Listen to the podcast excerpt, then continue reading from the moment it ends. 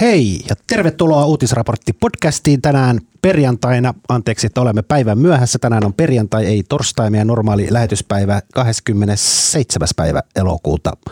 Studiossa minä olen Marko Jukkari, tuuraan edelleen Tuomas Peltomäkeä, joka palaa joskus. Ja studiossa on tänään sunnuntai-liitteen toimittaja Maria Manner.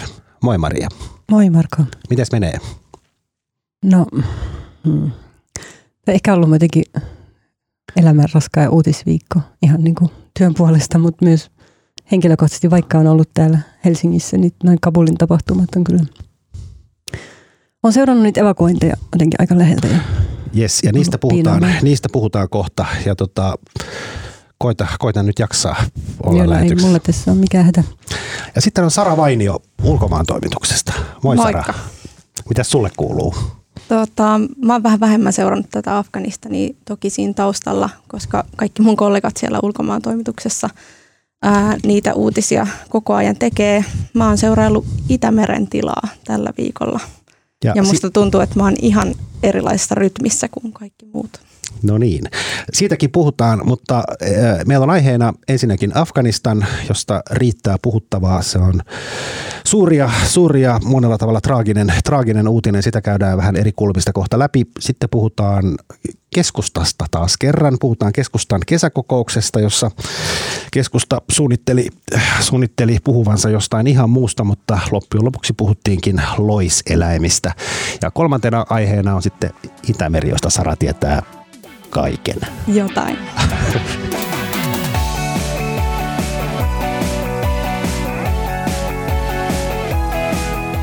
No niin, aloitetaan Afganistanista. Siis tänään oli hallituksen info, missä oli, jos nyt oikein muistan, ainakin puolustusministeri Kaikkonen ja ulkoministeri Haavisto. Oliko siellä muita ministereitä paikalla? Ainakin Sarkkinen taisi olla. Kyllä. Ja sitten Migrin johtaja.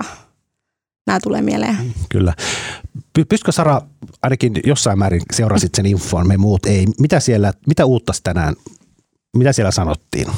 Ää, ei ihan hirveästi uutta, mutta käytännössä siellä nyt ää, kerrottiin se, tai, tai pistettiin pakettiin se ää, Suomen operaatio. Suomalaiset on siis tulleet sieltä pois ja ää, heidän mukanaan yli 300 ihmistä ää, evakuoitu, mutta toki myös kymmeniä evakuointilistalla olleita ihmisiä on jäänyt sinne Kabuliin tai Afganistaniin jäljelle. Kyllä, ja siis siellä oli, siellä oli jonkin, jonkinlainen määrä suomalaisia sotilaita jossain vaiheessa ulkomaan eduskunnassa ulkoasianvaliokunnan puheenjohtaja sanoi 30, mutta ilmeisesti tätä lukua ei ole vahvistettu, mutta siellä on ollut muutama kymmenen suomalaista sotilasta. Tiedätte sitten, pitikö heidän tulla nyt, he on tullut eilen pois sieltä käsittääkseni, eilen saapuneet illalla. Mikä se aikataulu alun perin oli? Silloin kun nämä, tämä sotilasyksikkö lähti sinne, niin milloin, milloin niiden piti palata, tiedätte sitten? Sitä ei kerrottu julkisesti tai määritelty, mutta pitkin viikkoa ne tiedot oli kyllä sellaisia, että mä, mä, mäkin olin siinä käsityksessä, että he tulisivat joka tapauksessa viimeistään perjantaina Kyllä. pois, mutta eihän sitä oltu lukkoon löyty. Mä en tiedä, missä määrin toi eilinen iso terroriisku tai kaksi iskoa, niin vaikutti siihen päätökseen. Mutta oli joka tapauksessa siis koko ajan oli oletus, että eurooppalaiset tulee sieltä pois kuitenkin ennen sitä Yhdysvaltain määräaikaa, joka on 31. päivä, niin Musta on nimenomaan, mikäs päivä nyt? Mä en muista. Tänään on 27. Niin, eli se on maanantaina, on, ei kun tiistai on, tiistai on 31. Niin, päivä, kyllä. Nimenomaan on puhuttu niin tämän viikon perjantaista sellaisena, että iso osa eurooppalaisista maista olisi viimeistään vetäneet joukkoja pois muutenkin. Kyllä. Siis kolme, vähän yli 300 ihmistä evakuoitu. Onko se, onko se paljon vai vähän? Musta se kuulostaa hirveän vähältä, mutta mä en voi sanoa olevan mikä asiantuntija tässä tilanteessa. Niin, no yhteisöhän sieltä on evakuoitu siis, mitä oliko se eilen 80, 80 000. Mä en tiedä mikä se viimeisin luku tällä hetkellä, että sieltä on tullut kuitenkin sen jälkeen, kun se saatiin oikeasti pyörimään, niin vajaa parikymmentä tuhatta päivässä, että 300 on siitä, siitä tietysti aika vähän, mutta ehkä jos ottaa huomioon, että tavallaan että ilmeisesti kuitenkin se Suomen evakuointi saatiin niin kunnolla käyntiin vasta, kun sotilaat lähetettiin sinne. Jos te luitte tänään itse asiassa kollegamme Paavo Teittinen teki minusta hyvä jutun siitä, että niin sen operaation taustoista, että kun sinne alun perin lähetettiin ne pari ulkoministeriön virkamiestä, Kyllä. niin hyvin nopeasti huomasi, että ne kaksi virkamiestä ei voi siellä tehdä mitään, koska jenkit edellytti käytännössä, että että siellä on sitten niinku suojausjoukkoja jokaisella maalla. Että tämä on tapahtunut hirveän lyhyessä ajassa. Mm. Musta näyttää siltä, että sieltä kuitenkin saatiin pois enemmän väkeä kuin mitä ehkä odotettiin. sellaisia ihmisiä, jotka ei alun perin olleet listalla. Toki sinne myös jäi ihmisiä, jotka on listalla. Mutta että mun on vaikea pitää tätä mitenkään kauhean onnistuneena, koska tämä on niin hirveän traaginen ja nöyryyttävä afganistanilaisille monella tapaa, että se, että onko tämä niin Suomen operaatio saanut vähän enemmän vai vähän vähemmän, niin kokonaisuudessaan musta tätä, niin kuin, tämä on ollut häpeällinen tapahtuma. No kerro Maria, tiedän, että olet, olet tässä kuluvan viikon aikana ja aikaisemminkin jotenkin selvittänyt, olet ollut yhteyksissä Afganistaniin ja Miten niin kuin kokonaisuutena, mitä siellä nyt niin kuin aika synkältä kuulostat ja puhutetaan häpeällistä ja nöyryttävää ja näin varmasti on, mutta niin kuin, mitä, mitä sä oot saanut selville, mitä siellä niin kuin on nyt myös tällä viikolla tapahtunut liittyen näihin evakuointeihin? Niin, myös kokonaiskuva on hankala varmaan saada varmaan paikan päältä, mutta myös täältä käsin, kun se vaikuttaa niin sekavalta ja kaoottiselta. Sitten siellä on iso osa afganistanilaista, joka ei voi yrittää pois ollenkaan, jää sinne. Siellä on tällä hetkellä siellä on ollut pankit, virastot kiinni, ihmiset ei saa ruokaa, niin kun alkaa rahat loppua. Että se on tosi, vaikuttaa tosi synkältä se tilanne ja tavallaan nyt maailman huomio on keskittynyt sinne lentokentälle ja mulla on vähän epäselvää, että miten ihmiset tulee toimeen siellä. Sitten niistä, jotka eivät edes voi yrittää pois sieltä.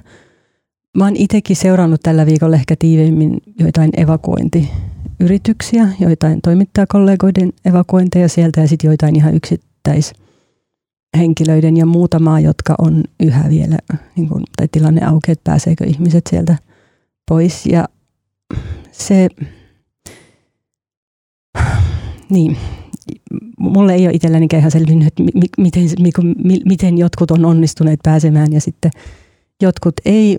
Alkuviikosta esimerkiksi puhuin yhden semmoisen afganistanilaisen miehen kanssa, jonka 15-vuotias Orpo, sisko, oli siellä – paikan päällä ja sukulaiset, joiden luona oli asunut, niin olivat lähteneet ja hän oli jäänyt yksin. Ja tämä sisko on odottanut perheen yhdistämistä nyt puolitoista vuotta ylikin muistaakseni tänne. Hän on alaikäinen, mutta Suomen lähet, Suomehan on siis tehnyt perheen yhdistämisestä mahdollisimman hankalaa niin, että se pitää monessa paikassa, kun jät matkustaa tuhansia kilometrejä toiseen maahan sitä tunnistautumista ja prosessia Kyllä. varten. Ja kun he eivät päässeet Delhiin koronapandemian vuoksi, niin se ei edennyt se perheen yhdistäminen.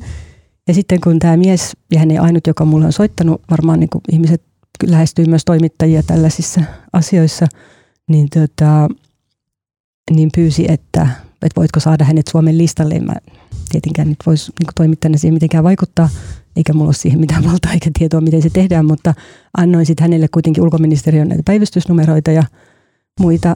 Ja sitten mä sain keskiviikkona tiedon, että tämä tyttö oli päässyt Suomeen – ja se jossain vaiheessa oli vielä siellä niin kuin, siis ilman puhelinta. Tota, ja se mies tai veli lähetti sitten niin kuin tietoja niistä, mitä hänellä on päällään ja niin edelleen ulkoministeriön ja suomalaiset sotilaat oli sitten löytäneet hänet sieltä.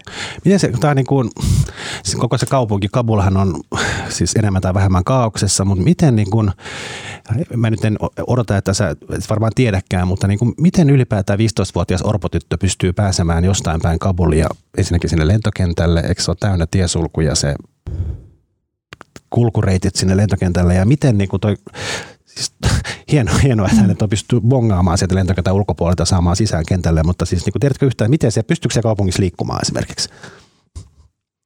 No joo, niin siellä on niitä tiesulkuja, sitten siitäkin on ollut ihmisiltä tullut kyselyjä Suomeen tai sukulaisilta muita, että mitä kannattaa sanoa Talebanien tiesuluilla. Jotkut on päässeet läpi kyselemättä, joiltakin on kysytty, että mihin olet menossa. Ja on sitten sanoneet, mitä on.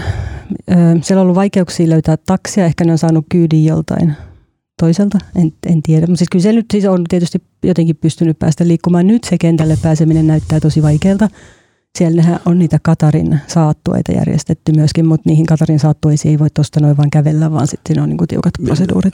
Mitä on Katarin saattuet? Et Katar on järjestänyt siis bussikuuta, miten millainen se, millaisella niin kuin ajoneuvolla ne kulkee, mutta tota, sinne, sinne, sinne hotellilta, tota, tai ainakin viimeksi oli sieltä hotellilta niin lentokentälle. Ja sitten jonkun verran noin Eurooppa, siis Yhdysvallat, Kanada, ehkä mahdollisesti no, Ranska, Saksa on hakeneet, siis niin kuin sotilaat on hakeneet sieltä kaupungista kansalaisiaan, mutta se on varmaan sitten aika poikkeuksellista. Mm. Onko niin kun, mitään kuvaa, että jos ihmisellä on tavallaan paperit kunnossa, hän on jollain jonkun maan evakuointilistalla ja hän saapuu näiden papereiden kanssa Talebanin tiesululle Kabulissa, niin, niin onko se sitten ihan herrassaan, mitä siellä tiesululla tapahtuu? Niin, alku, aluksi ainakin päästi siis sinne lentokentälle ihmisiä etenemään. Sitten sieltä on pit, välillä tullut tietoja siitä, että, että he ei päästäisi enää afganistanilaisia tai edelleen, mutta kyllä sieltä on siis tavalla tai toisella päässyt, mutta ne, siis ne kaikki ne tiet on sinne, kaikki reitit on olleet Talibanin tiesulkujen käytössä, mutta ilmeisesti he on kuitenkin, tota, ainakin mä oon siis joka päivä kuullut kyllä ihmistä, jotka on päässyt sinne niistä tiesuluista läpi. Se ongelma on ollut se, että siellä on ollut niin kaoottinen ihmismassa siellä lentokentän lähellä, että se, että pääsisi sinne jotenkin sellaiselle etäisyydelle, että voisi päästä portista sisään tai saada yhteyden jotenkin sotilaisiin, niin se on ollut vaikeaa. Mä puhunut joidenkin ihmisten kanssa, jotka on yrittänyt sinne esimerkiksi viitenä päivänä. Kyllä. Tässä... joka kerta on niin kuin vaarallinen tietysti aina, koska siellä on myös Talebanin taistelijoita, jotka kuvaa siellä paikalla olevia, niin mä tavallaan, sori kun mä puhun päälle, mutta mietin, että mitä tapahtuu sitten niille ihmisille, jotka ei onnistu lähtemään, jotka on yrittäneet sinne monena päivänä. Niin halusin sanoa, että tämän päivän tiedotustilaisuudessa Haavisto sanoi sitä, että ne oli niin yllättynyt siitä, että kuinka paljon Taleban loppuviikkoa kohti vaan alkoi vaikeuttaa sitä mm. kulkemista sinne ja että esimerkiksi tämmöinen tieto, että pääsee Suomen evakuointilennolle ei ole ollut riittävä paperi jossain mm. tapauksissa päästä Joo. Must, paikalle. Musta tuntuu, että se on ollut, joo, no, no mekin tota, käsitin, että se alkuun oli ehkä helpompaa, sitten se on koko ajan kiristynyt. Mutta niin, kyllä nyt kuitenkin siis joka päivä ihmisiä on yrittänyt. Kyllä. Miten tämä eilinen pommiisku, onko se niin kuin onko mitään tietoa, onko se nyt edelleen vaikeuttanut lentokentälle pääsyä, onko se niin kuin ollut jonkinlainen käännekohta tässä vai mitä tässä, niin kuin, mikä sen vaikutus on? Noin monet maathan varotti jo ennen sitä, että ei pitäisi tulla lentokentälle, ainakaan niin kuin ilman, että käsketään. Ja se, siitä oli jotenkin etukäteen jo tiet, niin kuin varoituksia iskuista. Koko ajan odotettiin, että siellä on niitä Isiksen, jo, tuota, Isiksen väkeä siellä lentokentän ympäristössä. Mulla ei ole tällä hetkellä tietoa siitä, niin kuin kentä, eikö siitä, että miten se on vaikuttanut liikkumiseen siellä kaupungissa. Mun käsittääkseni se oli jo vaikeaa viime päivinä, mutta joo, en osaa tuohon ihan kunnolla sanoa, mutta kyllähän se odotus varmaan on, että siellä voi tapahtua vielä lisää iskuja. Ja se tilannehan, mä luulen, että se niin erityisen vaarallinen ilmeisesti siinä lentokentän ympäristössä, vaikka jos mä oikein muistan, niin ISIS eilen iski myös sille hotellille, mistä oli järjestetty jotain näitä kuljetuksia. Että kai ne pyrkii niin mahdollisuuksien mukaan häiritsemään tuota, evakuointioperaatiota. Ja ainakin toiseksi Yhdysvallat sanoi, että ne jatkaisi loppuun asti, mutta katsotaan. Mm, jatkaisi loppuun asti. Siis 30, siis siihen niin kuin määräaikaan asti, johon ei ole enää paljon aikaa. No mutta... siihen on siis, jos se nyt, oliko se nyt tiistaina, että me äsken laskettiin, mm. että sehän on ihan just.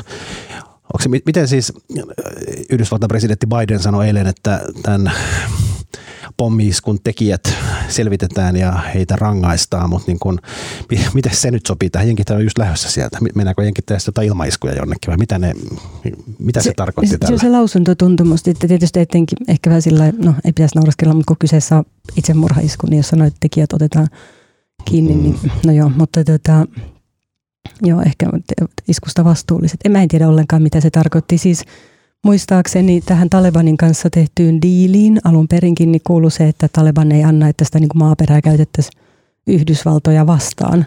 Mutta niin kuin, mitä, niin kuin, niin, onko tällä nyt sitten mitä seurauksia? Niin. Niin, ja jos nyt ainakin lehdestä luin, että kyseessä oli niin kuin ISISin Afganistanin osasto tai mitä tahansa, mm. mutta onks, voiko ISISin ja ISISin Afganistanin osasto ja Talebanin väliä vetää yhtäläisyysviivat? Ei, nehän siis taistelee kai toisiaan vastaan niin, myöskin. Niin, ne on kai se siis to, toistensa vihollisia ainakin toistaiseksi. Mm.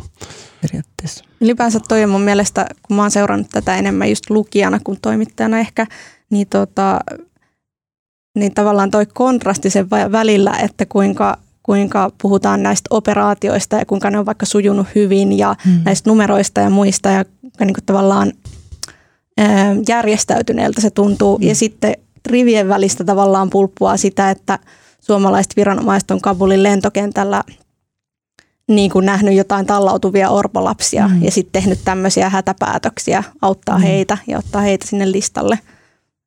Se on niin kuin se inhimillinen tilanne siellä.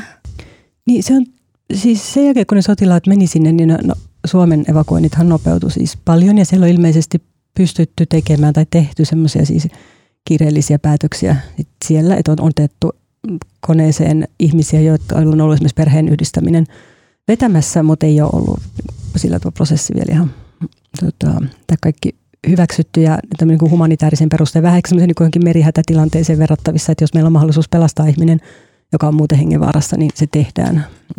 Ulkomaalaislain nojalla ilmeisesti on mahdollisuus tehdä tämmöisiä kiireellisiä päätöksiä. Ja minusta on hyvä, että sellaisiin kyetään tällaisessa tilanteessa, joka on ollut todellakin suunnittelematon tilanne. Ja sitten samaan aikaan mä huomaan, että se varmaan niin jo monien esimerkiksi täällä olevien afganistanilaisten silmin näyttää se prosessi ei ainakaan mitenkään ehkä kauhean tasaväkiseltä tai että näyttää jopa vähän mielivaltaiselta, että kuka saa apua ja kuka ei. Että, ja mullekin on epäselvää vähän, että millä perusteella sitten jotkut ihmiset on sille listalle otettu ja niitä, miten niitä päätöksiä on tehnyt. Koska, Joo, toi on Onko sinulla, selitä Maria, niin kuin, mikä se lista niin kuin alun, mikä Suomen lista niin kuin oli? Oliko siellä oli siis lähetystössä työskennelleitä turvaihmisiä perheineen, jotain tulkkeja? Ketä sillä listalla oli? Joo, siis se valtioneuvosto siis ihan alun perin tietysti siis maassa olevat Suomen kansalaiset. Kyllä. Ilmeisesti pysyvällä oleskeluluvalla olevat. Sitten valtioneuvosto teki päätöksen, että sieltä evakuoidaan myös nämä lähetystön työntekijät ja sitten näitä niin kuin Natolle ja EUlle työskennelleitä. Ihan alun viime viikolla, kun me puhuttiin tästä, niin muistaakseni puhuttiin siitä, että nämä lähetystön vartijat, jotka oli alihankkijan kautta, niin heitä ei pitänyt evakuoida. Kyllä. Ja sitten kävi tavallaan just niin kuin silloin oli hyvin ennakoitavissa, että se päätös lopulta ottaa ne mukaan tehtiin, mutta se tehtiin hyvin myöhään, jolloin niin kaikki ei sitä enää pääse kentälle. Mä jotenkin ajattelin, että ihan niin kuin Suomen kansallisen edun ja turvallisuuden nimissä – ei ehkä ole kiva, jos jää sellainen mielikuva maailmalle, että Suomi jättää lähetystöä turvanneet henkivartijat kuseen sitten, kun heihin kohdistuu joku vaara. Mutta, tota, mutta sen lisäksi sieltä on otettu lennoille myös tämmöisen perheen yhdistämistä, tai tapauksia, jossa perheen yhdistäminen on ollut kesken, vaikka he ei olisi virallisesti, niin heillä ei olisi ollut vielä oleskelulupaa Suomeen. Ja näitä on tehty ilmeisesti tämmöisen niin kuin humanitaarisin syin. Mutta kun mulla on, mulla on jäänyt vähän se vaikutelma joistain tapauksista, että, että afganistanilaiset ainakin sanoo, että kun he on soittaneet ulkoministeriöt, että heillä on perheen yhdistäminen kesken, niin on sanottu, että ei voida tehdä mitään. Et, mutta sitten kun heidän puolestaan alkaneet suomalaiset aktivistit ajaa sitä asiaa, lähetellä niin tarkemmin tietoa, tuntomerkkejä, sijaintia, koordinoida sitä asiaa, koska ihan jo se, että niin kuin mihin kohtaa siellä kentällä pitää mennä, jotta on mahdollisuus edes saada niin kuin päästä Kyllä. portista sisään.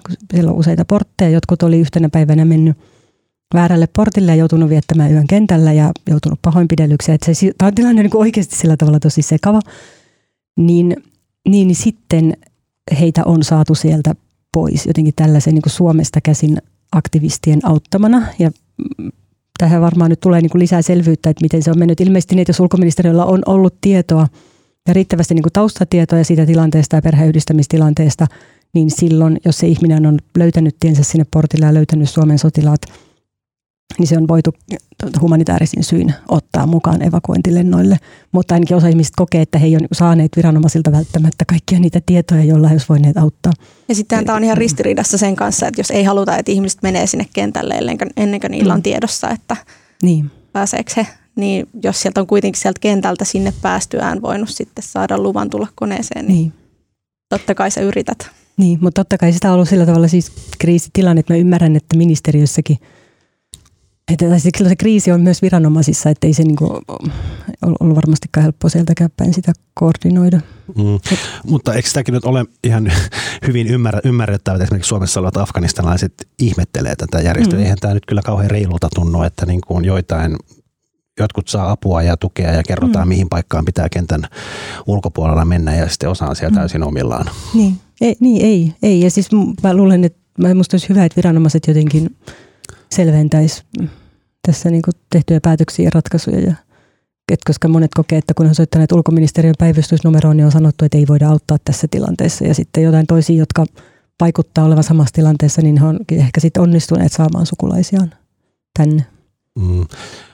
Onko siinäkin, jos muistan oikein, niin viime viikolla puhuttiin siitä, että kyllä tämä tavallaan ulkoministeriö on niin kuin, esimerkiksi sekin silloin viime viikolla, kun oli epäselvää tai näytti siltä, että näitä alihankkijan palveluksessa olleita Suomen lähetystä ja näitä ihmisiä ei auteta, mutta silloin me jotenkin tultiin siihen tulokseen, että saattoi myös johtua siitä, että ei voi antaa niin kuin lupauksia, joita ei välttämättä pysty pitämään. Niin onko tämäkin myös se, että UOM joutuu sanomaan kaikkien varmuuden vuoksi ei, ja sitten katsomaan, että jos sen pystyy käytännössä jotenkin toteuttamaan.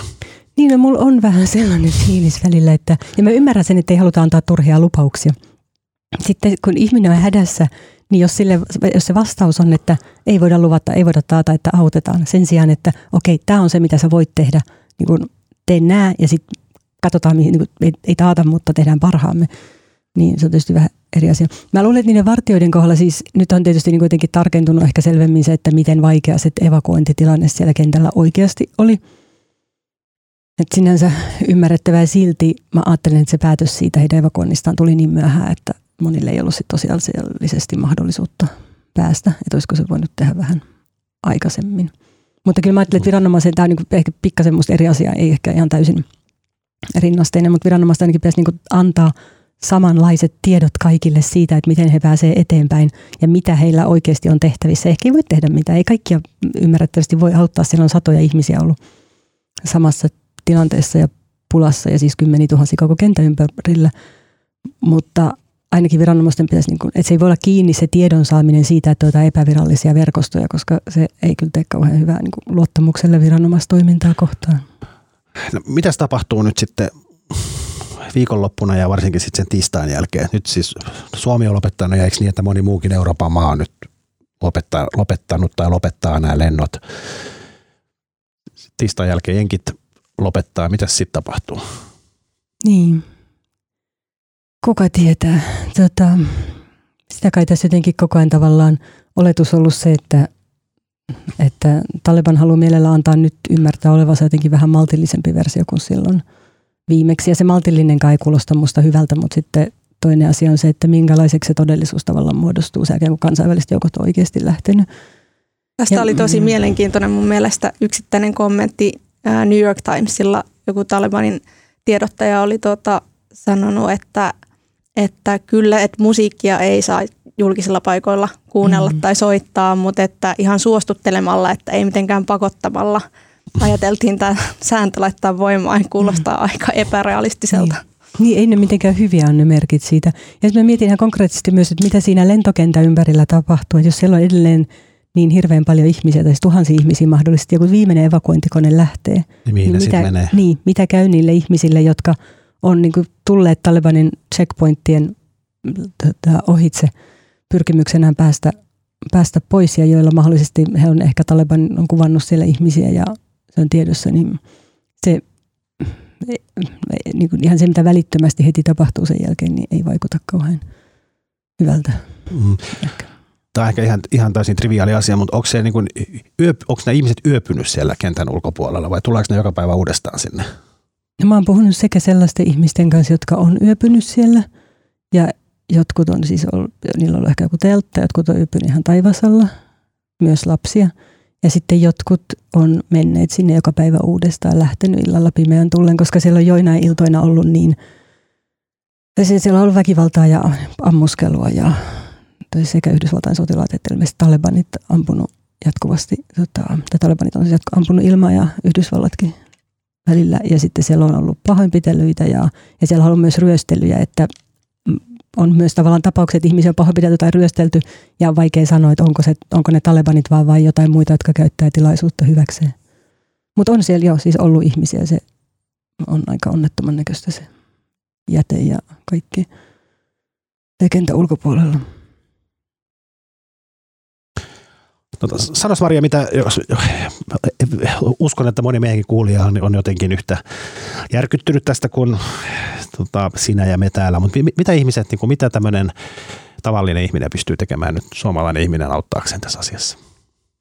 En mä tiedä. en mä, en mä niin oikeasti osaa. No, varmaan sitten tukea järjestöjä, jotka siellä jatkaa toimintaa.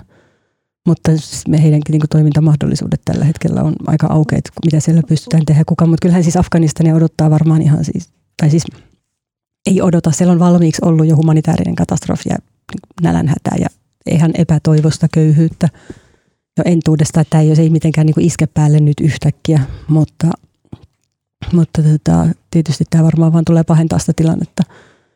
En tiedä missä määrin, niin, kuin, niin miten, mitä, tota, millaiseksi taloustilanne se jatkossa muodostuu ja niin edelleen, mutta ehkä sitten tukemalla niitä järjestöjä. Niin, eikö nämä kuitenkin pääsääntöisesti järjestöjen ihmiset on evakuoitu pois sieltä, että onko siellä? Siellä on vielä, mutta äh, mun mielestä ymmärrät, en ole nyt ihan ajantasasta tietoa, Sara saattaa tietää paremmin, mutta ainakin viimeksi kun mä luin sieltä haastatteluja, niin useimmat oli siellä siis, niin jotka jatkaa toimintaa, niin siellä lentokentän sisäpuolella ja sitten monet semmoiset, joilla on siellä pitkin maata tota, toimintaa, niin ne, on, ne ei välttämättä siis mene tällä hetkellä työpaikoille ne järjestöjen ihmiset, vaan että se on niin pys, pysähdyksissä. Mutta kyllä se kentällä on siis ihmisiä, UNICEF ja moni muitakin. Niin kuin UNICEF ainakin mulle mainostaa kovasti, että joo. olisi vielä paikalla. On, on joo. Se, mä en tiedä millaiseksi se niin turvallisuustilanne muodostuu. Että, ja heillä on paljon myös paikallista henkilökuntaa näillä isoilla järjestöillä siellä. Että, mutta mitkä ne mahdollisuudet sitten jatkaa toimintaa siellä on kansainvälisten joukkojen lähdettyä, niin en tiedä, mutta varmaan veikkaisin, että he niin jotain sinne kuitenkin päästään sitten apua. No niin, mennäänkö eteenpäin vai? Joo, mennään vaan. Tota, seuraava aihe jotenkin raadollista kyllä kytkeytyy tähänkin niin kuin jotenkin hyvin epämiellyttävällä tavalla. Siis keskustalla tällä tämän podcast-lähetyksen suosikkipuolueella oli eduskuntaryhmän kesäkokous. Jos oikein muistan, niin en siis itse ollut siellä, mutta jos oikein muistan, niin se oli Seinäjoella. Ja kuten joku jo vitsailikin, että Seinäjoella, Seinäjoella kokoontuvat kaikki Suomen perussuomalaiset puolueet, kuten kokoomus alkuviikosta ja nyt keskusta ja perussuomalaisetkin oli siellä pitämässä puoluekokoustaan tuossa pari viikkoa sitten. Tota, kokous, kokouksessa ensin puhuu puhuu tota, keskustapuheenjohtaja Annika Saarikko ja hän piti pitkän puheen ja siinä oli, tota, jos nyt oikein tulkitsin, niin sit puheesta oli varmaan kolmanne, siis valtaosa oli itse asiassa tämmöistä niin kuin ilmastoasiaa ja siinä Annika Saarikko yritti jotenkin hyvin aktiivisesti mä uskoisin, että Annika Saarikko on huolissaan siitä, että tässä niin kuin vihreiden ja keskustan välisessä tappelussa niin keskusta on nyt maalattu sinne niin kuin ilmastonmuutoksen vastaisen taistelu, vastaista taistelua vastustavaksi tahoksi, koska he vastustavat vihreitä. Ja Annikka Saarikko niin kuin kovasti puhui siitä, miten tota, keskusta on jo joskus 20 vuotta sitten puoluekokouksessaan tehnyt ilmastolinjauksia ja miten keskustan järkivihreä ajattelu on itse asiassa tämmöinen niin realistinen ja toimiva tapa torjua ilmastonmuutosta. Ja se oli tämmöinen niin kuin selvästi puolueen puheenjohtajalta tämmöinen niin kuin pitkään valmisteltu linjapuhe, missä se yritti sitten saada keskustaa pois siitä lokerosta, mihin puheenjohtaja ei halua puoluettaan vievän. Ja sitten seuraavana puhui keskustan upousi eduskuntaryhmän puheenjohtaja Juha Pylväs, joka tota, onnistui puheessaan sitten sanomaan, tota, sanomaan, että Suomeen ei pitäisi päästä, että me oliko tarkka muotoilu loisivia elintasosurffareita vai mitä hän sanoikaan, mm-hmm. jonka jälkeen kaikki huomio kiinnittyi näihin loisiviin elintasosurffareihin, jolla hän viittasi ymmärtääkseni, mitä hän jälkikäteen selitteli, nimenomaan turvapaikanhakijoihin ja hän jollain tavalla kytki sen näihin 2015 15 tota, turvapaikanhakijamääriin. Ja sitten Juha Pylväs selitteli, tai ei, itse asiassa ei selitellyt asiaa. Hän ensin oli sitä mieltä, että hän ei sanojaan pyörrä. Seuraavana päivänä sitten mieli muuttui ja hän pahoitteli, pahoitteli asiaa tota, Facebookissa. Ja onhan tämä niin kuin, loisivat elintasosurffarit. Se on niin kuin, se on kutakuinkin sama käsite, mistä ilmeisesti tota, perussuomalaisten kansanedustaja Mauri Peltokangas on nyt just saanut syytteen vihapuheesta, ainakin näin ilmeisesti se Facebook-kirjoitus, mistä Peltokangas sai, sai syytteen, niin siinä hän käytti muun muassa kutakuinkin loisivia elintasosurffareita yhtenä terminä. Ja nyt niin kuin keskusta, joka on totuttu näkemään tämmöisenä kumminkin tolkun ja maltin puolueena muun muassa maahanmuuttokysymyksissä, niin eduskuntaryhmän puheenjohtaja, tuore puheenjohtaja profiloituu tällaisella ja ajankohtaan just sillä viikolla, kun Afganistanin Kabulin lentokentällä tilanne on tämä, mitä Maria just kuvasi. Mitä te tuumasitte asiasta? No siis, mä en olisi tiennyt kuka Juha Pylväs, ellei sä olisi ehkä neljä-viisi vuotta sitten kirjoittanut juttu, että kuka ihme on Juha Pylväs. Voit tietysti kertoa siitä, mutta muistaakseni sen jutun pointti oli se, että edes kokeneet politiikan toimittajat eivät tunne Juha Pylvästä, joka oli silloin ensimmäisen kauden kansanedustaja ja oli käyttänyt siellä muutaman hassun puheenvuoron eduskunnassa parin vuoden aikana. Kyllä. Mutta siis tota, niin, sitä, no totta kai tällaisessa ne miettii, että, tai no Sara voi sanoa ehkä ekaksi, mitä se sulla Um, mulla ei kauhean montaa kommenttia tähän, mutta siis eihän kukaan käytä tuollaisia sanoja vahingossa tai mm. sillä että siellä olisi oikeasti joku reilu tai punnittu näkemys taustalla. Et musta tuntuu, että nämä selittelyt on ollut, ollut semmoista, että, että jotenkin on avattu, että tässä on mukaan joku tasapainoinen maahanmuuttonäkemys taustalla, mutta ei kukaan sano loisivat elintasosurffarit jotenkin vahingossa valkkaa niitä sanoja.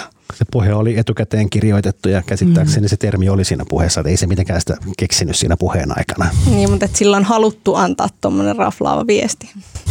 Niin, sitä tässä niin tällaisissa aina miettii, että onko tässä kyseessä jotenkin niin kuin strateginen jonkunlainen viestintä, että kun keskustalla on painetta mm, kuitenkin ehkä esittäytyä tämmöisenä niin kuin hiukan maahanmuuttolinjan, niin kuin yhtenä jotenkin omituinen tilanne siksi, että yhtäältä he ikään kuin pyrkii niin kuin jotenkin kilpailemaan perussuomalaisten kanssa vähän tällä saralla ja sitten jotenkin samoista äänistä. Ja sitten toisaalta keskustan vahvoilla tukialueilla esimerkiksi kova työvoimapula monessa paikassa. Ja sitten jossain tapauksissa keskustalaiset aika yllättävissäkin tapauksissa minusta vedonneet sen puolesta esimerkiksi turvapaikkahakijoita voisi saada tuota, helpommin töihin jäämään sinne, tai siis että niin työlupia ja niin edelleen, mutta sitten kuitenkaan he ei voi niin käytännössä jotenkin ajaa sellaista politiikkaa tai puhua sellaisesta toimista, mikä sitä työllistämistä helpottaisi.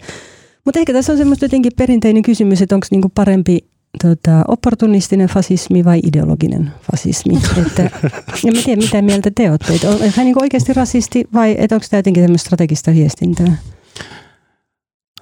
No niin, jos mä lähden, siis Maria viittasi siihen, mä tein, niin tämä oli viime vaalikaudella, Pylväs, Juha Pylväs valittiin eduskuntaan, hän on Ylivieskasta sieltä Pohjois-Pohjanmaalta, hänet valittiin eduskuntaan siis 2015 vaaleissa. Ja sitten joskus, kun eduskunta oli istunut pari vuotta, niin, niin jotenkin kiinnitin huomiota siihen, että kun katselin sitä eduskuntasalia, niin siellä istui semmoinen mies, josta mä en ollut ikinä kuullutkaan. Ja sitten selvisi, että se on Juha Pylväs. Ja sitten katsoin, että niin kun Juha Pylväs ei ensimmäisen kahden vai kolmen vuoden kansanedustaja niin kuin kautensa jälkeen, niin hän ei ollut käyttänyt niin kuin yhden puheenvuoron ja oikeastaan ainut niin kuin media, valtakunnallisen median havainto Juha Pylvästä oli se, että hän oli Iltasanomien selvityksessä nämä, puh- nämä edustajat eivät puhu eduskunnassa, niin hän voitti sen. Niin se oli oikeastaan ainut tämmöinen maininta Juha Pylvästä tota, ensimmäisen kahden vai kolmen kansanedustaja vuoden jälkeen. Ja sitten tämä jotenkin huvitti mua ja tota, sitten mä otin yhteyttä tota, mikä se taipuu, Juha Pyl, Pylväkseen, Juha Pylvääseen, Pylväkseen. Vaikea sanoa. En osaa, en Mulla on sama ongelma oma sukunimeni kanssa, vaikka en tiedä miten se. Niin, otin, otin joka tapauksessa tota, edustaja Pylvääseen, Pylväkseen yhteyttä ja tota, haastatteli häntä ja idea oli just se, että miksei, miksei hän näy, miksei hän tee mitään ja tapasin hänet eduskunnassa ja olin itse asiassa, muistan jotenkin, mä olin niin tosi vaikuttunut siitä, että hän, ennenkin hän on siellä niin kuin kotiseudulla, hän on niin kuin paikallispolitiikassa vaikuttanut pitkään, ollut siis Ylivieskan kaupungin hallituksen puheenjohtaja ja vissivaltuuston puheenjohtaja. Hän on niin kuin iso nimi siellä omalla paikkakunnallaan. Ja sitten sanoi, että hän, kyllähän siellä niin kuin näkyy, hän tuntee kaikki alueen toimittajat ja hän on niin kuin hyvinkin jotenkin aktiivisesti toimittajien kanssa kommunikoi ja niin kuin taustottaa ja on mutta sitten se oli ihan niin harki päättänyt se, kun hän tulee sitten niin kuin isolle kylälle, niin kuin kepulaiset tuppaavat sanomaan Helsinkiin, niin kuin ensimmäisen kauden kansanedustajana ei tunne täältä toimittajia, ei niin kuin tavallaan, hän oli ihan niin kuin päättänyt, että hän pitää matalaa profiilia, että hän, että, että, tota, hän ensin vähän opiskelee tätä ja hän puhuu sitten, kun on sanottavaa. Ja nyt hänelle näköjään oli sanottavaa. Nyt hän puhuu sitten, sitten loisivista elintasosurffareista. Mutta mä olin niin kuin, eikä mä olen sen takia yllättynyt tästä, koska niin kuin, tota, hän on fiksu kaveri. Hän on niin kuin, tämän haastattai siis tapaamisen pohjalta niin kuin hyvin semmoinen harkitseva ja on sille eräs kepulainen tota, vertaisi häntä niin kuin Ahti Pekkalaa, joka on tämmöinen aikoinaan kepulainen valtiovarainministeri, tämmöinen ei, ei tämmöisissä päivän poliittisissa hulinoissa mukana, vaan tekee taustalla niin kuin järjestelmällistä ja huolellista työtä ja selvittää asiat ja on niin kuin tosi särmä edustaja. Ja oikeastaan niin kuin sen ekan ekan tota, edustajakautensa aikana niin kuin ainut kerta, kun hän pääsi sitten kunnolla julkisuuteen, kun hän niin kun se istui hallintavaliokunnassa musta Mikko Kärnän kanssa. Ja sitten Mikko Kärnä ja Pylväs oli ollut olla hallintavaliokunnan reissulla tutustumassa tuohon Välimeren Välimeren tähän tota, Välimeren maahanmuuttajasalakuljetukseen ja tähän. Ja sitten ne pani semmoisen ihan käsittämättömän tiedotteen, missä ne halusi siis, jos muistan oikein, niin se olisi ollut nämä EU-nopean toiminnan joukot, olisi ruvennut iskemään niihin tota, näiden salakuljettajien veneisiin asein. Tällä tavalla estänyt tän näin. Ja sen jälkeen taas vaikeni täysin julkisuudessa. Mutta tota, sitten hän nousi, nyt, hän, nyt hän nousi keskustan eduskuntaryhmän puheenjohtajaksi, joka on merkittävä pesti ja itse asiassa puolueen puheenjohtaja ja siis Annika Saarikko ei ole niin kuin Juha Pylväksen pomo, että se, että Annika Saarikko vaikutti tuskaiselta Pylväksen puheen jälkeen, niin hän ei oikeastaan myöskään niin kuin tämmöisen puolueen hierarkian puitteissa, ei hän voi niin kuin oikeastaan julkisesti moittiakaan sitä, koska eduskuntaryhmän puheenjohtaja on niin kuin oma tämmöinen vallankäyttäjä siinä eduskuntaryhmässä ja eduskuntaryhmä on tavallaan on myös niin kuin Annika Saarikon pomo koska hän on ministeri. Että se oli niin kuin, olettaisin, että Annika Saarikolle todella kiusallinen tilanne. Hän ei voinut niin kuin sanoutua oikein irtikään niistä, koska sitten se olisi näyttänyt omituiselta ja sitten ilmeisesti on käyty jotain taustakeskusteluja ja pientä maanittelua ja sitten vuorokautta myöhemmin sitten Juha Pylvässä Facebookiin kirjoittaa, että sori, että huono sanavalinta. Niin, jotenkin, tietysti tällaisesta tulee mieleen, että puolue ajaa kaksilla rattailla. Ja me tiedän, siis yksi asia, ehkä puhuttiin tästä joskus aiemminkin, kun sitä niin kuin helposti tavallaan toimittajan, jotenkin politiikkaa seuraavat toimittajat jotenkin haluaa nähdä aina kaikessa peliä ja strategisen tai niin puolueen valitsema linja, että ajetaan kaksilla rattailla ja niin edelleen. Sitten eräs kokenut ulkomaan toimittaja mulle joskus aikoinaan opasti, että todennäköisin, todenne, yksi, todennäköisin selitys niin kuin useimmissa tilanteissa on kuitenkin vain ihan puhdas sekoilu.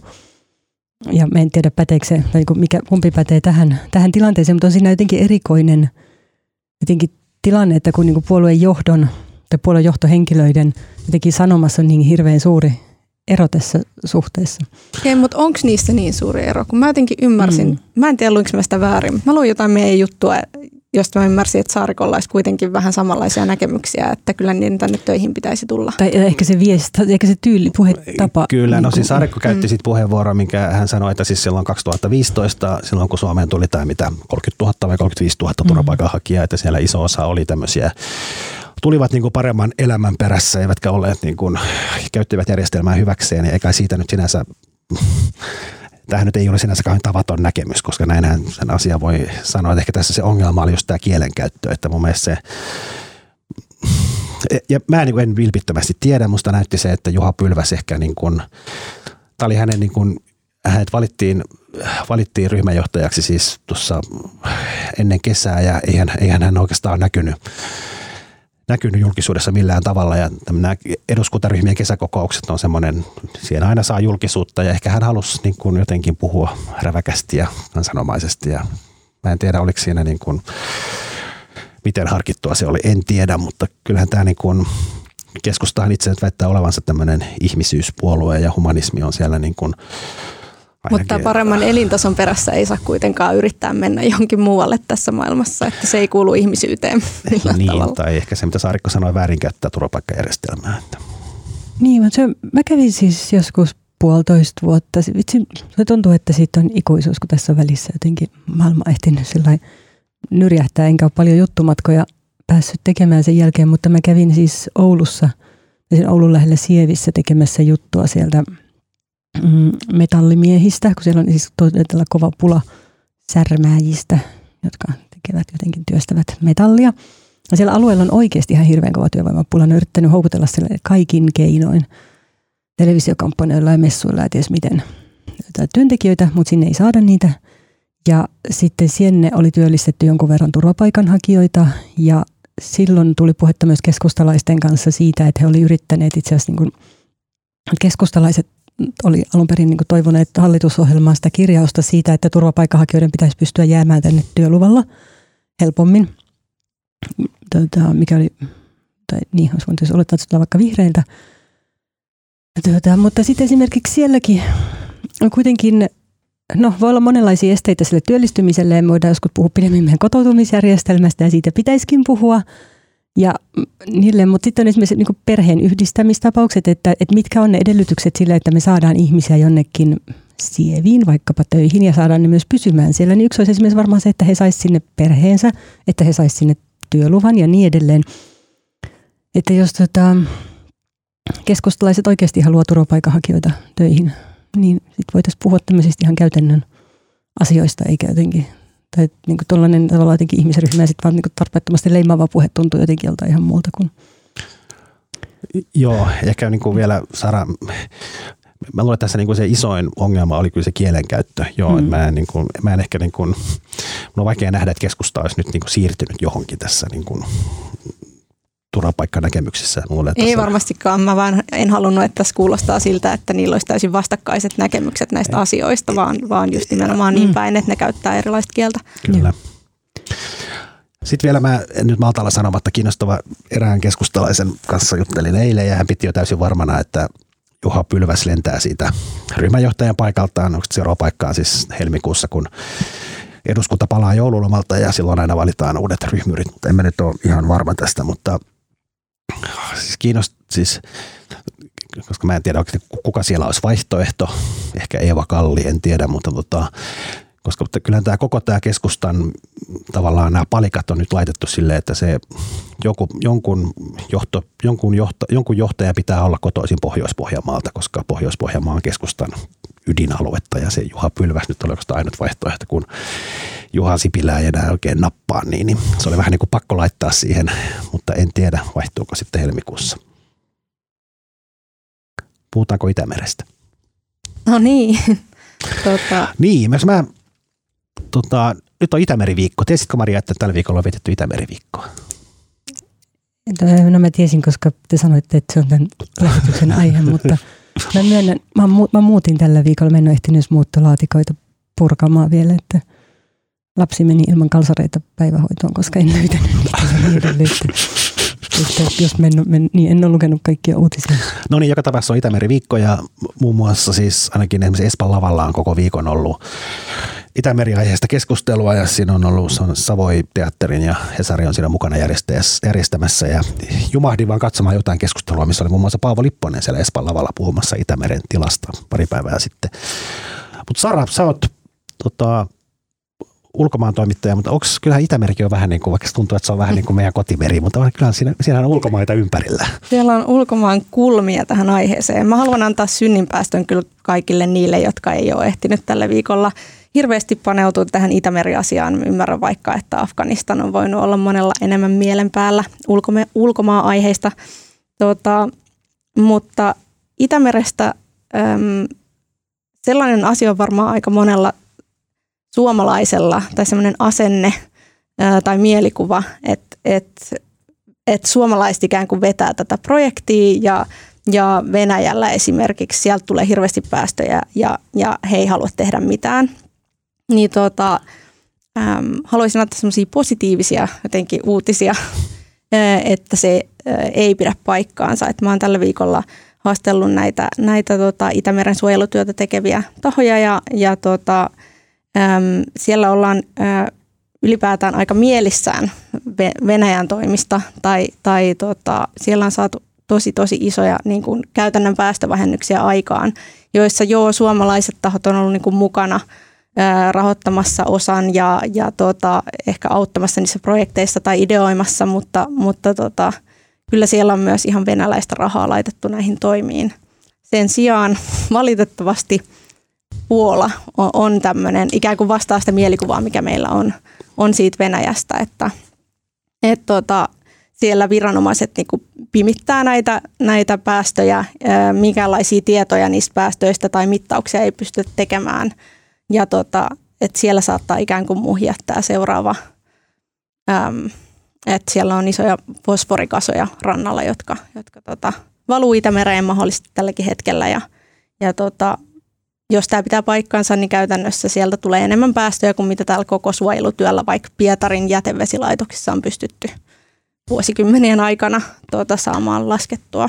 Tämä on kiinnostavaa. Tuliko, onko sinulle selvinnyt lainkaan, että mistä nämä niin kuin, esimerkiksi mikin erot johtuu, tai että miksi Venäjällä tässä on menty eteenpäin ja sitten taas Puolassa? Sen verran korjan itteni, niin. että Venäjällä ikään ei ole niin kuin viime vuosina päästy mm. eteenpäin, mutta ei ole toisaalta Suomessakaan. Että kaiken maailmassa niin kuin maatalouden hajapäästöt ja muut, niin, niin ne, käytännössä tämä suojelutyö ei ole, ei ole mennyt, tai päästöjen vähennys ei ole mennyt eteenpäin, mutta äm, niinpä, käytännössä siellä ei ole olekaan ollut sellaisia niin isoja poliittisia esteitä ennen kuin tosiaan sitten Krimin valtauksen jälkeen, niin kaikki tämmöiset kansainväliset isot hank- niin kuin rahoitetut hankkeet niin on on vaikeutunut tosi paljon. Ähm, tämän tota, Markka Porvarin, John Nurmisen säätiössä, säätiössä niin näitä, näitä projekteja hoitamassa, niin hänen mukaansa tai hänen näkemyksensä mukaan niin Venäjällä on siis ollut yksityisiä yrityksiä, pörssiyrityksiä, joilla on ollut niin kuin käytännössä mainehaitta, kun näitä päästöjä on tullut ilmi. Ja heidän niin kuin se on ollut osa sitä motivaatioa saada niitä korjattua aiempina vuosina. Ja tota, mutta Puolassa nämä isot fosforikasat vaikka rannikolla on siis valtion tehtaiden tota, fosforikasoja ja siellä ei ole niin kuin, hänen mielestään tota, sitä motivaatiota tämän takia ollut hoitaa niitä tai antaa näitä mittauksia. Jos muistan oikein, niin enkä välttämättä muista, mutta siis eikö ole, Pietari pääst, onko päästänyt kai perinteisesti aina kaikki jäteveteen suoraan Itämereen, jos puhutaan siis takavuosista. Niin takavuosina, kyllä. Ja sitten sinnehän rakennettiin, ja siinä oli mun mielestä myös suomalainen Kemira, joka on tämmöinen myös veden tekee tämmöisiä veden puhdistamiskemikaaleja sun muuta, mutta sinne rakennettiin sitten erilaisilla Euroopan investointipankin ja muiden ulkomaisten rahoittajien rahoilla ainakin se ensimmäinen veden puhdistamo. Ja Siinä on ollut Suomen valtion mukana myöskin. Kyllä. Onko, onko se niin kuin isoin yksittäinen asia tässä niin kuin Venäjän, Venäjän muuttumisessa vai? Ne, ja sitten tämmöinen Eurokem, Eurokemin fosforitehdas, jossa, johon liittyy tämmöinen suomalainen sankaritarina, että, että tutkija Seppo Knuuttila on, on ottanut siellä mittauksia vedestä, paljastanut tämmöisen va, niin kuin valtavan yhteensä paljon, siis yksittäin paljon isomman kuin nämä, nämä jätevesipuhdistamot Pietarissa, tämmöisen tuota, fosforipäästön – ja, ja tämä yritys on yrittänyt siis kieltää sen. Knuttila pidätettiin. FSB takavarikoi hänen tietokoneensa. Tämä on siis, olisiko ollut 2011 tai 2012. Mutta tota, mut sitten tosiaan ovat myöhemmin joutuneet myöntämään tämän ja se saatiin tukittua. Ja se, se yksin oli niin kuin vastuussa monen kymmenen prosentin alennuksesta koko tästä Suomenlahden fosforipäästöistä tai ainakin tunnetuista ja tiedetyistä. Voiko sanoa, että Itämeri, on, Itämeri ei ole lopullisesti tuhoutunut, vaan joskus se on vielä semmoinen kristallin kirkas no, tosi vaikea. Mutta mut mä äh, olin itse ainakin yllättynyt. Mulla on ollut jotenkin tosi negatiivinen kuva siitä, että tämä nyt vaan saastuu tämä meidän meri. Mutta kokonaisuutena Itämeren tila on ehkä tämän viikon podcast-aiheesta se niinku positiivinen uutinen, että siellä on siis saatu vaan konkreettisesti jo vuosia, vuosikymmeniä sitten aloitettua nämä toimet ja on saatu niin semmoisia isoja pistepäästöjä tavallaan ratkaistua, että siinä on menty tavallaan päinvastoin kuin ilmastonmuutoksessa, että, että vuosikymmeniä on tehty asioita ja nyt aletaan niin kuin viipeellä nähdä niitä hedelmiä. Ja vaikka me nyt ei saataisi enää tehtyä niin paljon – muutoksia, niin se tulee niin kuin vuosikymmeniä vielä paranemaan luultavasti se veden tila. Eli nyt vaan niin kuin saada nauttia niistä aiemmista hyvistä päätöksistä verrattuna taas esimerkiksi tähän ilmastonmuutoskeskusteluun, jossa aina niin kuin toistetaan, että jos oltaisiin tehty vuosikymmeniä sitten näin, niin nyt meillä olisi jonkinlainen parempi tilanne, mutta päästöhuippua ei ole tosiaan edes nähty vielä. Sillä kokonaisuutena hyvä.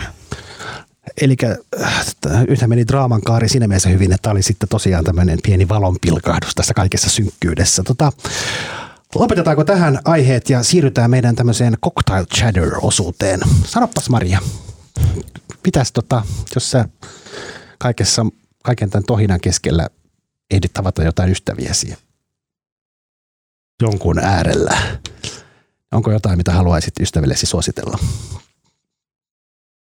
Joo, tuntuu, että niin kuin päässä ei oikein nyt liiku mitään järkevää. Mä en ole ehtinyt, mun piti kesälomalla lukea kaikki mahdolliset kirjat, vaikka kuinka paljon mä katselin niitä kaikkia listoja Barack Obaman ja muiden suosituslistoja, mutta sitten mä valitsin ensimmäiseksi kirjassa niin paksun kirjan, että mä lopulta että ehdin lukea vain kaksi, kun mä en jaksanut vaan lukea sitä. Mutta mä luin nyt toisen, mä en suosittele sitä paksua, koska siinä meni niin kauan. Mutta se oli sairaan hyvä kirja. Oli toi Vivian Kornikin kirja, muistelmakirja Toisissamme kiinni, joka tuli suomeksi kummeruksella. Ja se teki aivan ihastuttava, siis tämmöinen klassikko 80-luvun tota, New Yorkista, jossa hän kävelee äitinsä, vanha äitinsä kanssa niin pitkin katuja ja muistelee lapsuuttaan siellä niin kuin New Yorkin juutalaiskortteleissa. Ja se kuvaa sitä niin kuin hänen äidin suhdetta ja omaa lapsuuttaan ja New Yorkia. Ja se oli tota, jotenkin aivan ihastuttava kirja. Suosittelen sitä kaikille. Mitä Sara, mitä sä haluaisit suositella? Ähm, mullakin oikeastaan klassikkokirjasuositus. Ähm, mä oon mä oon lukenut ihan hirveän vähän nyt näin niin kuin työvuosina toimittajana. Ää, ja ne, mitä mä oon lukenut, nämä kirjat on ollut jotakin tämmöisiä niin kuin nykyaikaan sijoittuvia 30 naisten autofiktiokirjoja ja muita, mitkä on ollut hirveästi pinnalla. Mutta tänä kesänä mä aloitin tuon sadan vuoden yksinäisyyden. Mm. Ja Öö, oli niinku shokki mun aivoille, että kirjallisuus voi olla sellaista, että viidessä lauseessa käydään joku elämäntarina ja on niinku hirveän runsas kuvaus jostain paikasta ja joku on vähän maagista ja joku on vähän kummallista ja, ja väkivaltaista ja hirveätä ja ihanaa niinku just tosi tiiviissä paketissa. Jokain, jokaisessa kappaleessa on jotain. Öö, on vaan virkistävää lukea jotain tyylillisesti niin erilaista kuin mikä on ehkä viime vuosina ainakin mun ikäisten ihmisten keskuudessa ollut niin kuin muotia. Okay, hauskaa, joo. Me, ehkä pitää kaivaa se jostain esille. Marko, mitä sä suosittelisit tai mistä kerrot? Kiitos Maria kysymästä. Mä voisin suositella, itse asiassa mä, en ole, mä vasta aloitin tai lukenut jonkun puoleen väliin tota, kirjoittaja siis Ben, ben McIntyre, joka on kirjoittanut näitä erilaisia tämmöisiä siis non-fictionia, mutta tämmöistä niin kuin agenteista ja tämmöisistä niin kuin tiedustelun, tiedustelun maailmasta ja hän on tämmöinen globaali bestseller-kirjoittaja. Ja hänen uusi kirjansa, joka ilmestyi viime vuonna, on tämmöinen tota, Agent Sonja. Tota, kertoo siis tosi tarinan tämmöisestä, tota, äh, hän on siis saksan juutalainen perheenäiti, joka, joka tota, joskus syntynyt, syntynyt joskus muistaakseni no, vuosisadan alussa ja tota, hän oli sitten, asu Berliinissä ja oli, oli sitten vankka kommunisti ja vastusti natseja ja sitten hän koko ajan lipui vähän enemmän tai vähemmän sattumalta sitten lähemmäksi Neuvostoliittoa ja hänestä tuli sitten puna-armeijan agentti. Ja siis aivan huikea tarina. Agentti Sonjasta, joka on siis perheenäiti, jolla on siis kolme lasta.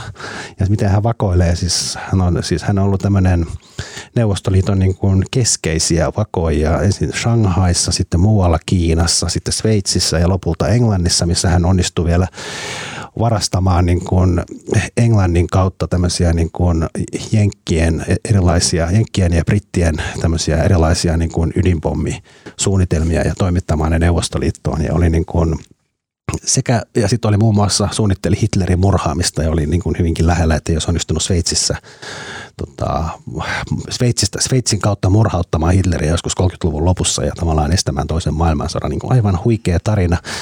Sitten sit, sit, sit kerrotaan hänen niin perhe-elämästään, kun välillä on niin kuin lastenhoito-ongelmia, kun lapset on pieniä ja samaan aikaan pitäisi, tota, pitäisi tälleen käydä tekemässä jotain attentaatteja. Mutta ihan huikea kirja, tota, agentti Sonja, Agent Sonja. Ja mun mielestä se ei kai ole vielä suomeksi, mutta veikkaan, että se myös käännetään. Wow. Tämä oli tässä. Paitsi Tuomas, jos kuuntelet tätä, niin kerro meille, missä mm. menee talon rakennus. En kuulu Tuomaksesta niin, mitään. Tuomas, tuu takas. Me kaivataan sua. Laita meille, laita meille viestiä, milloin sä palaat. Ja, mutta tällä kertaa tämä oli tässä. Kiitos Maria. Kiitos. Kiitos Sara. Kiitos, kiitos. Ja minä olen siis Marko Junkkari ja tuolla lasin takana on Mikko, Mikko Peura, joka teki meille äänen ja kuvan ja kaiken muun siistin. Ja kiitos Mikko, tavataan ensi viikolla, koitetaan ensi torstaina taas tehdä lähetys. Palataan normiaikaan.